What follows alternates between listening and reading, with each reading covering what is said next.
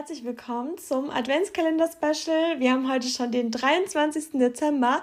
Das heißt, morgen ist Weihnachten und ich hoffe sehr, dass du die Zeit genießt und dich nicht allzu sehr stressen lässt. Und jetzt öffnen wir auch schon das vorletzte Türchen. und dahinter verbirgt sich mal wieder ein Impuls von mir. Und zwar geht es um das Thema Kleidung. Und wieso beschäftige ich mich mit diesem Thema. Und zwar, klar müssen wir darum, darauf schauen, wie wir uns im Inneren fühlen und erst innen, dann außen. Ich finde aber gleichzeitig, dass Kleidung so viel ausmacht. Und da geht es mir nicht darum, dass man sich mit den neuesten Designerklamotten äh, behängt und ganz, ganz viel Geld für die Kleidung ausgibt und daheim nur noch ultra schick rumläuft.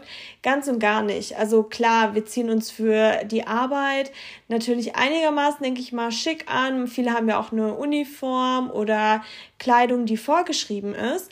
Aber mir geht's beim Thema Kleidung vor allem darum, was du zum Schlafen trägst und was du trägst, wenn du nach Hause kommst. Bei mir war es nämlich so, dass ich daheim oft irgendwelche Gammelsachen angezogen habe.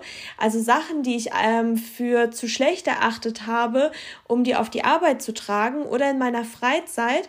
Und zum Schlafen auch irgendwelche komischen, ausgeleerten äh, Schlafhosen und so weiter und so fort. Und ich finde, gerade wenn man schläft, das Unterbewusstsein saugt alles auf. Und wenn du zum Beispiel an deinem äh, besseren Ich arbeitest und dich nachts ähm, ja nicht so gut kleidest, beziehungsweise mit so alten, verwaschenen Dingen, dann denke ich, dass es definitiv eine Auswirkung hat. Genauso daheim. Ähm, ganz ehrlich, wenn wir nach Hause kommen, haben wir noch so viel Zeit und wenn wir quasi 30 Prozent vom Tag in ganz komischen Klamotten rumlaufen, um, ähm, dann hat es definitiv auch Auswirkungen auf unser Unterbewusstsein. Bei mir war es zumindest so. Ich habe ja auch oft und lange im Homeoffice gearbeitet und hatte da auch nicht irgendwie normale Kleidung. Und damit meine ich jetzt nicht, dass man da irgendwie so Bürosachen oder ähnliches anziehen muss oder ein Blazer dann den Haushalt macht. Nein, aber zumindest so saubere Hausklamotten oder ähnliches oder schöne Schlafsachen, in denen man sich auch wirklich wohlfühlt.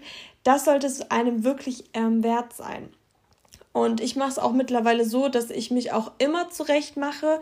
Natürlich jetzt nicht so übertrieben, aber ich habe es früher oft gemacht, dass ich mich nur für draußen oder nur für die Arbeit schick gemacht habe.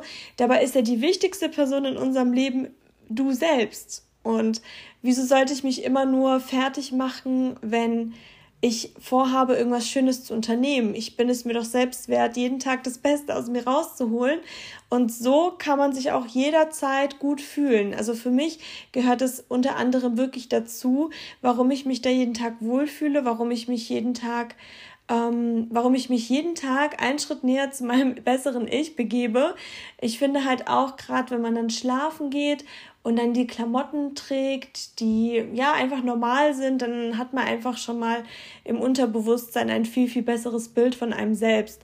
Genauso wie wenn man jetzt beispielsweise Parfüm oder einen guten Duft oder irgendwas versprüht zum Schlafen. Ich finde sowas, das sind so kleine, kleine Dinge, die im, ähm, ja, im Allgemeinen viel ausmachen. Und mit diesem Impuls verlasse ich jetzt diese Podcast-Folge und wir hören uns morgen zum letzten Mal von diesem Special.